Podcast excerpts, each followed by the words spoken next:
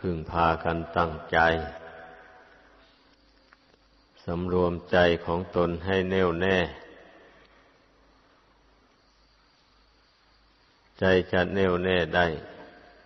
ก็เพราะเรากำหนดเอาปัจจุบันนี่เป็นหลักมาความว่า ตั้งสติกำหนดรู้อยู่ในปัจจุบันนี้ นั่นแหละรู้อะไรก็ให้รู้อยู่ ในปัจจุบันนี้ ฉันรู้ว่าตนนั่งอยู่อย่างไร ก็รู้ ตนหายใจเข้าหายใจออก อยู่ก็รู้ เนี่ยที่ว่าเอาปัจจุบันเป็นหลัก ดังนั้นให้พึงกระทำในใจของตนอย่างนี้ มันจึงจะยับยั้งความคิดที่ส่งไปในอดีตอนาคตได้ ปกติจิตใจของคนเรานี่ มันย่อมมีความคิดนั่นแหละเป็นอาหาร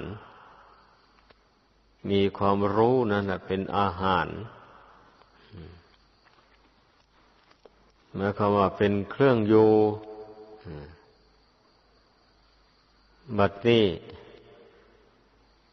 พระพุทธเจ้าทรงแนะนำสั่งสอน ให้พุทธบริษัทนั้นยับยั้งความคิด ไว้ เพราะว่าความคิดนี่มันมีทั้ง ดีมีทางชั่วปนเปกันมาเพราะฉะนั้น เพื่อจะได้คัดเลือก ดังนั้นจึงต้องยุติความคิดไว้ก่อน ให้เหลือแต่ความรู้กับสติ ตั้งอยู่ในปัจจุบันนี้ พยายามเนี่ยอย่างว่านี่นะเพราะว่าจิตนี่มันเคยคิดแล้ว มันต้องคิด แต่ขั้นเมื่อเราโน้มสติเข้าไปให้ถึงจิตได้แล้ว จิตนี่มันจึงจะหยุดคิดลงได้ ที่จิตมันหยุดคิดลงไม่ได้ ก็เพราะสติมันยังยังเข้าไป ไม่ถึงจิต มันจึงไม่ยอมหยุดคิดลง ดังนั้น อาณาปานสติเนี่ยพระพุทธเจ้าจึงสอนให้ตั้งสติกำหนดรู้ลมหายใจเข้าหายใจออก นี่ก็มันเป็นกรรมวิธีที่จะยับยั้งความคิดนั่นแหละ ถ้าไม่ ทำอย่างนี้นี่ สติมันจะยังเข้าไปไม่ถึงจิตเลย มันจะระลึกไปทางอื่นโน่น ออกนอกกายไปโน่นมันจึงหาความสงบไม่ได้ เมื่อจิตไม่สงบแล้ว มันก็ไม่รู้อะไร ไม่รู้ความจริงของชีวิต ลอยไปตามกระแสของโลก เหมือนอย่างบุคคลผู้แหวกว่ายอยู่ในน้ำมหาสมุทรทะเล ซึ่งกว้างใหญ่ไพศาลนะไม่ทราบว่าจะไปถึงฝั่งโน้นได้เมื่อไรอะ เข้าใจว่าไปไม่ถึงแน่ ก็จมน้ำตายอยู่ในท้องมหาสมุทรทะเลนั่นเอง ทีนี้เทียบได้กับบุคคลผู้ที่ไม่ได้บำเพ็ญกุศล ไม่มีคุณธรรมอันเป็นกุศลอยู่ในใจ เหมือนอย่างบุคคลผู้ที่ไม่ได้นั่งอยู่ในเรือขี่ข้ามไปสู่ฝั่งโน้นแหวกว่ายไปลอยน้ำไปเฉยๆอย่างนี้ มันก็หมดกำลังลงก็ไม่มีสิ่งที่จะช่วยกำลัง อันนี้ชั้นใดก็อย่างนั้นแหละคนเรานี้ถ้าไม่ได้บำเพ็ญบุญกุศล คุณงามความดีต่าง ๆ ด้วยทางกายก็ดี ทางวาจาก็ดี ทางใจก็ดี ไม่ได้บำเพ็ญกุศลความดีด้วยไตรทวาร อย่างว่านี้แล้ว มันจะทำให้จิตใจนี่ หยุดคิดหยุดนึกลง จะให้มันอิ่มต่อโลกอันนี้นะมันยากเต็มทนน่ะมันจะต้องหิวอยู่อย่างนั้น ไม่ใช่มันหิวอะไรนะ หิวความสุขเพราะอะไรมันจึงไม่เป็นสุข เพราะมันไม่สงบนั่นแหละ ถ้าเมื่อใดบุคคลใดทำใจให้สงบลงไปได้แล้วก็มีความสุข เมื่อมีความสุขแล้วมันก็อิ่มก็ไม่อยากได้อะไร นี่ แต่เป็นความสุขที่เกิดจากความสงบ ถ้าเป็นความสุขที่เกิดจาก การหาเงินหาทอง ค้าขายมีกำไรดีอย่างนี้ มันหายุติลงไม่ เพราะกำไรที่ได้มานั้นยังไม่พอกับความอยาก เมื่อได้กำไรหมื่นหนึ่งแล้วก็อยากจะได้สองหมื่นต่อไป เรื่อยๆไป ซึ่งไม่เหมือนอย่างการบำเพ็ญบุญกุศลทางใจ คือการมาทำใจให้สงบลงไปนี่ เมื่อใจมันสงบลงได้แล้วมันอิ่มทุกสิ่งทุกอย่างไป เพราะว่าความสงบนั่นมันเป็นความสุข เป็นความพอเป็นอย่างนั้น ฉะนั้นทุกคนผู้บำเพ็ญทางจิตใจให้มุ่งต่อความสงบเป็นที่ตั้งก่อนอื่นทั้งหมด อย่าไปมุ่งอยากรู้น้นรู้นี้ ไปก่อน เพราะว่าจิตมันยังไม่สงบ มันไม่มีทางหรอกมันจะไปรู้ได้นะรู้อดีต รู้อนาคตต่างๆมูนี้ รู้ไม่ได้ ถ้าจิตไม่สงบ ถ้าไม่ได้บรรลุฌาน สมาบัติอย่างนี้นะครับก็รู้ไม่ได้ ดังนั้นอย่าไปต้องการปรารถนาอยากจะรู้น้นรู้นี้ ให้มารู้กายกับจิตนี้ก่อนอื่นทั้งหมด เมื่อผู้ใดมาทำใจนี้ให้สงบลงไปแล้ว มันมันก็ไม่มีความหมายอะไรดอก การรู้น้นรู้นี้นะสู้ทำใจให้สงบไม่ได้ เช่นอย่างว่านิมิตต่าง ๆ อย่างนี้นะ บางคนภาวนาไปก็นึกว่าตนไม่มีนิมิตอะไรบางเกิดขึ้น แต่คิดว่าตนภาวนาไม่เป็นพอได้ยินว่าผู้อื่นเล่าว่า ภาวนาไปแล้วเห็นนู่นเห็นนี่ เห็นพูดผีปีชาดบ้างหรือว่าเห็นเทวุตเทวดา หรือว่าเห็นอะไรต่ออะไรสีสันวันนะ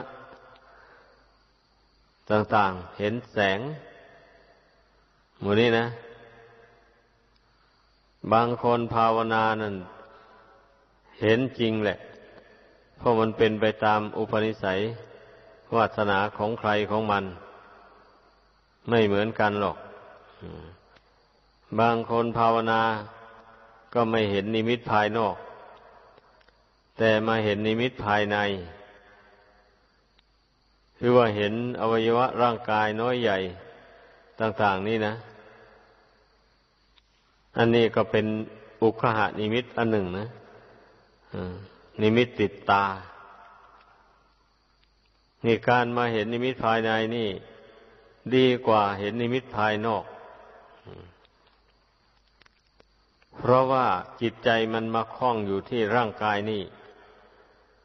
มันสำคัญว่าร่างกายนี่สวยงาม เป็นตัวเป็นตน เป็นของของตน เมื่อมาเพ่งดู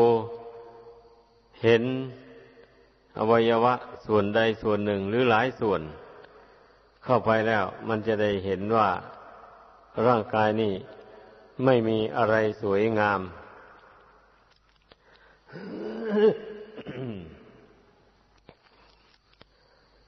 เพราะประกอบไปด้วย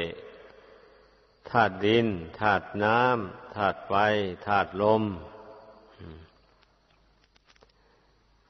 แล้วก็ธาตุน้ำอย่างนี้นะ มันก็มีลักษณะไม่น่ายินดีพอใจอะไร เช่นน้ำดีอย่างนี้น้ำสเลดน้ำสเลดที่ขากออกมานะน่ารักเมื่อไหร่แล้ว นั่นแหละน้ำหนอง เมื่อเกิดเป็นฝีผุพอง น้ำหนองไหลออกมาอย่างนี้นะ น่าชื่นชอบหรือ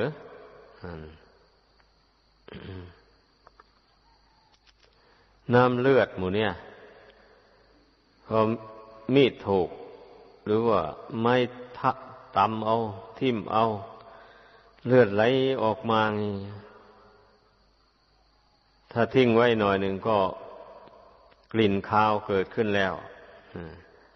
เลือดก็ไม่น่าพอใจไม่น่ารักใครอะไรเลยน้ำเงือหมูนี่ เหงื่อใครไหลออกมาจากขุมขนมูนี่หน่อยหนึ่งก็ส่งกลิ่นเหม็นไปแล้ว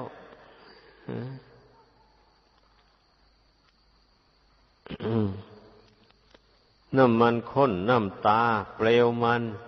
น้ำลาย น้ำมูกมูนี่ลองเพ่งดูสิอะไรเราเป็นของสะอาด ไขข้อก็ดี น้ำมูดก็ดี มูนี่น้ำมูดนี่ถ้าทิ้งไว้นานสักหน่อยก็ส่งกลิ่นเหม็นแล้วก็ต้องเพ่งดูให้มันรู้ความจริงของรูปต่าง ๆ หมู่นี้แหละ มันจึงจะคลายความยินดีพอใจ มันจึงจะคลายความหลง เข้าใจผิด คิดว่ารูปนี่สวยงามได้ แต่คนส่วนมากนะมันไม่ค่อยเพ่งพิจารณารายละเอียดของร่างกายอันนี้ พิจารณาลวกๆไป มันไม่เห็นละเอียดล้วออมันก็ไม่เบื่อไม่นาย ดังนั้นพระพุทธเจ้าจึงทรงแสดงอาการสามสิบสองนี้ไว้ ให้พุทธบริษัททั้งหลาย ท่องจำเอาให้ได้แล้วก็ มานั่งภาวนาเพ่ง แจกแจงอาการสามสิบสองนี่ออกไปดู เส้นธาตุดิน อย่างนี้ ก็ลองแจกแจงออกไปดูสิผมขนเล็บฟันหนัง เอ็นกระดูก เยื่อในกระดูก ม้ามหัวใจ ตับผังผืดไตปอดไส้ใหญ่ไส้น้อยอาหารใหม่อาหารเก่าหมูนี้นะ มันสวยงามตรงไหนอะ่ะผมอย่างนี้นะ ถ้าหากว่า เกิดเหงื่อใครออกมา อย่างนี้มันก็มาติดเกิดกังอยู่ที่ผมนี่ ถ้าไม่ล้างไม่ชำระกันแล้ว ก็ส่งกลิ่นเหม็นออกมาที่มันมันไม่ส่งกลิ่นเหม็นออกมานั่นก็เพราะว่าต้องสะสางต้องชำระล้างกันอยู่เกือบทุกวันทุกวันพวกที่ไว้ผมยาวหมดนั้นพวกที่ไว้ผมสั้นก็ต้องอาบน้ำต้องถูสบู่อยู่ทุกวันอย่างนี้ก็จึงไม่มี จึงไม่ส่งกลิ่นเหม็นออกไป ผมนี่นะขนหมูนี่ มันก็เหมือนกันแหละ ถ้าปล่อยให้เหงื่อใครมันติดเกิดกลางเข้าไปแล้วก็ทรงกลิ่นเหม็นเล็บหมูนี่ เล็บมือเล็บเท้าหมูนี่ถ้าปล่อยไว้ให้มันยาวออกมาแล้วก็มี อะไรไปติดเข้าไปไว้ ที่เรียกว่าขี้เล็บนั่นนะนั่นเนี่ถ้าหากว่าไม่ตัดเล็บเข้าไป ของโสโครกอะไรเข้าไปติดอยู่เลยนั้น ก็ส่งกลิ่นเหม็นอีกแล้วฟันนี่ยิ่งแล้วเลย ถ้าไม่ล้างปากไม่จิ้มฟันไม่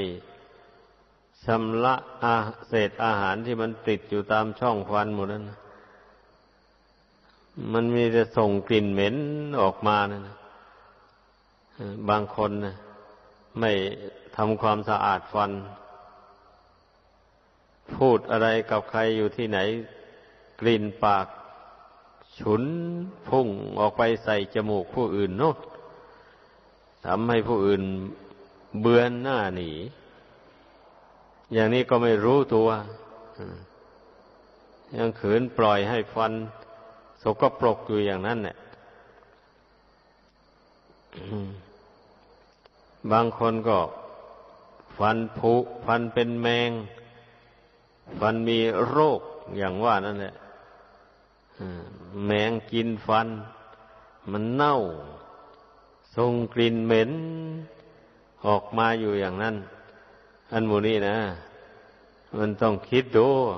มีอะไรที่ไหนสะอาดธาตุดินก็ดี หนังก็เหมือนกัน หนังนี่ มันก็อย่างว่านะเหงื่อใครไหลออกมา แล้วถ้าว่าไม่อาบน้ำไม่ชำระแล้วก็ส่งกลิ่นเหม็นเหมือนกันนะเนื้อ เอ็นกระดูกอะไรหมดนั้น ถ้าหากว่าลอกหนังออกไปแล้ว ลอกหนังออกไปเฉือนเนื้อออกไปก็ยังเหลืออยู่แต่ เอ็นยึดกระดูกนั่นไว้หมูนี่มันมันก็ไม่น่าดูน่าชมอะไรเลยอะมีแต่แต่จะเน่าจะเปื่อยแล้วส่งกลิ่นเหม็นออกไป เท่านั้นเอง ร่างกายอันนี้ก็ต้องเพ่งแยกแยะกันออกดูทำไมมันจึงหลงรัก หลงชอบใจนักหนา มันสวยงามตรงไหน รูปร่างกายอันนี้เนี่ยตั้งใจนั่งภาวนาแล้วก็เพ่งดูแยกแยกออกดูด้วย ด้วยอุบายนั่นนะพะ เพราะว่าเมื่อเมื่อเราตั้งใจมั่นลงไปได้แล้วอย่างนี้ เราเพ่งอย่างไรก็เห็นเป็นอย่างนั้นไปนะ เห็นเป็นภาพไปอย่างว่านึกเพ่งถึงว่ามันไม่สะอาดอย่างนี้ มันก็ภาพอันไม่สะอาดอะไรมันจะปรากฏในใจ มันเป็นอย่างนั้น ถ้าใจไม่ตั้งมั่นแล้ว มันจะไม่เห็นนะ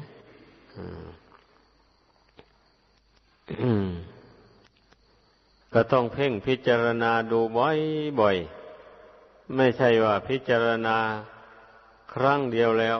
มันแล้วไปเลย มันยังไม่แล้วดอก เพราะว่ากิเลสมันยังไม่หมด ยังละความยึดความถือไม่ได้โดยเด็ดขาด พิจารณาบางทีมันก็เบื่อ แต่มันเบื่อไปได้ชั่วคราวหนึ่ง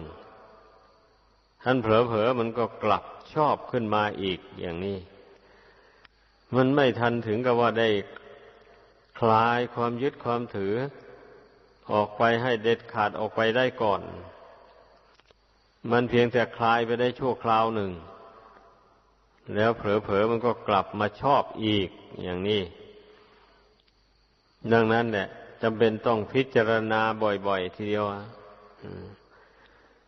ให้ความรู้ความเห็นเหล่านี้มันปรากฏติดต่อกันไปเรื่อยไป เมื่อพิจารณาบ่อย ๆ อย่างนี้ ความรู้ความเห็นอันนี้มันก็แจ่มแจ้งขึ้นไปเรื่อยๆมันเป็นอย่างนั้น เหมือนอย่างบุคคลขัดกระจกเงาหมู่นี้นะเมื่อมันขัดบ่อยๆเข้าไป กระจกก็ใสเป็นปกติอยู่นั้นถ้าปล่อยไว้นานๆเดียวอะไรต่ออะไรมาจับเข้ากับมัวเข้าไปแหละเบงันใจของคนเราที่ยังละกิเลสไม่หมดนี่ มันก็เป็นอย่างนั้นเนี่ยอันพิจารณาหรือว่าภาวนาเพ่งเข้าไป กิเลสมันสงบตัวลงใจกระผ่องใสไปพักหนึ่งอย่างนี้แหละท่านไปไปเกิดความประมาทเผลอเลอเลอเลอเข้าอ้าวใจมันหลงไปสร้างกิเลสขึ้นมา เมื่อสร้างความรักความชังความหลงขึ้นมาเอาใจก็มัวหมองลง นี่แหละเมื่อใจมัวหมองแล้วก็ไม่รู้ความจริงอะไรอะ เป็นอย่างนั้น คิดอะไรก็ไม่ค่อยออกแล้ว ดังนั้นน่ะท่านยังสอนให้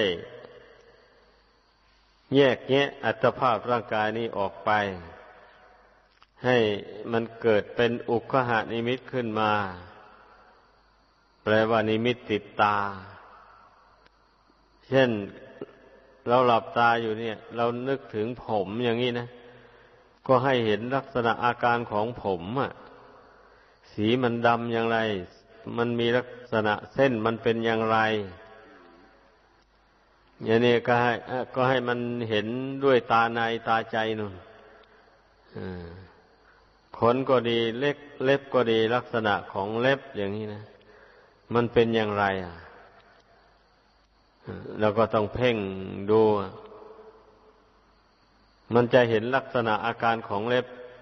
นั่นตามสภาพเดิมของมันนั่นแหละแม้หลับตาอยู่ก็ตาม แต่ขอให้ใจตั้งมั่นลงไป มันย่อมเห็นภาพ แห่งอวัยวะร่างกายน้อยใหญ่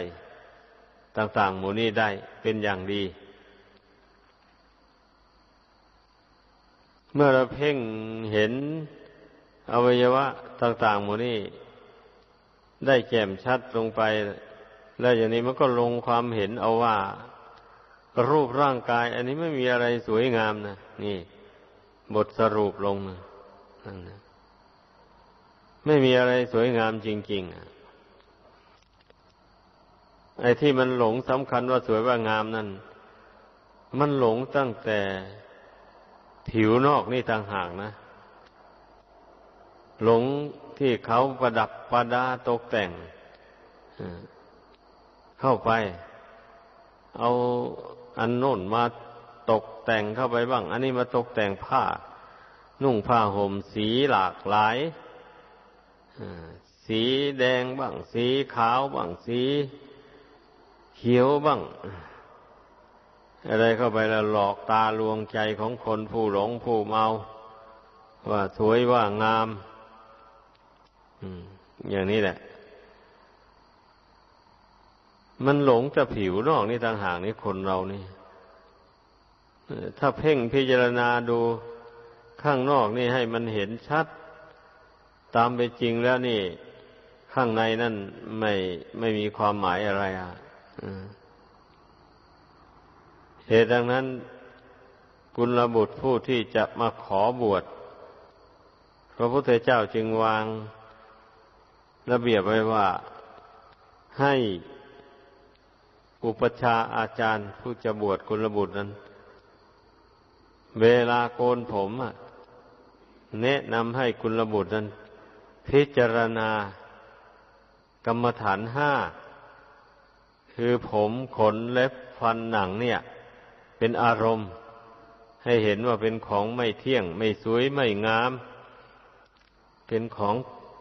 แตกของดับกุลบุตรผู้มีอุปนิสัย ตั้งแต่ครั้งพระพุทธเจ้านั้น ในขณะที่อาจารย์โกนผมให้ อยู่แล้วท่านพิจารณากรรมฐานห้านี่ไปโดยลำดับไป พอโกนผมเสร็จก็สำเร็จอรหันต์ได้ มีอยู่แต่ครั้งพระพุทธเจ้านะแต่ก็ไม่มากนัก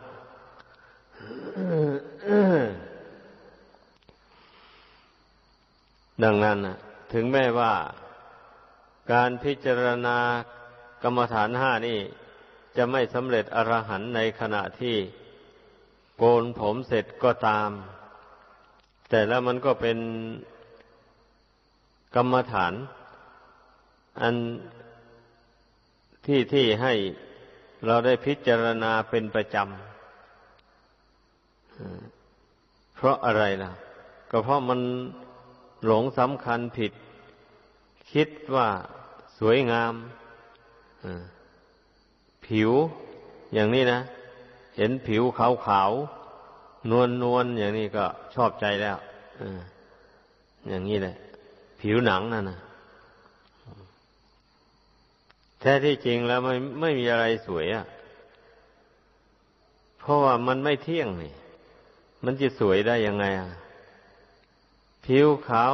นานไปก็กลายเป็นผิวคล้ำไปมันไม่แน่นอนอะไรอะ อย่างนี้เนี่ยแล้วเวลา อยู่นานไปเท่าชะแลแกชรามาแล้ว ทุกสิ่งทุกอย่างก็สำรุดทุดโทรมไปเปลี่ยนแปลงไปหมดเลยมันก็ต้องพิจารณาให้ให้มันเห็นสภาพเหล่านี้ ว่ามันคงที่อยู่หรือว่ามันมันยักย้ายผันแปรไปอยู่เรื่อยไปอย่างนี้นะก็ต้องพิจารณาอย่างนี้แหละ เรื่อยไป เมื่อพิจารณาไม่ท้อไม่ถอย นิมิตเหล่านี้มันก็ ปรากฏแจ่มแจ้งเข้าไปเรื่อยๆนี่ มันก็เห็นกายลงไปเป็นสภาวธาตุพอเมื่อมันแตกมันทำลายออกจากกันไปแล้ว มันก็ไปเป็นธาตุดินธาตุน้ำธาตุไฟธาตุลมอยู่ตามเดิมไม่มีสัตว์ไม่มีบุคคลอะไรแล้ววันนี้เห็นชัดอย่างนี้มันก็สามารถคลายความรักความใคร่มันก็คลายความหลงสำคัญว่าตัวว่าตนว่าเราว่าเขาลงได้ดังแสดงมา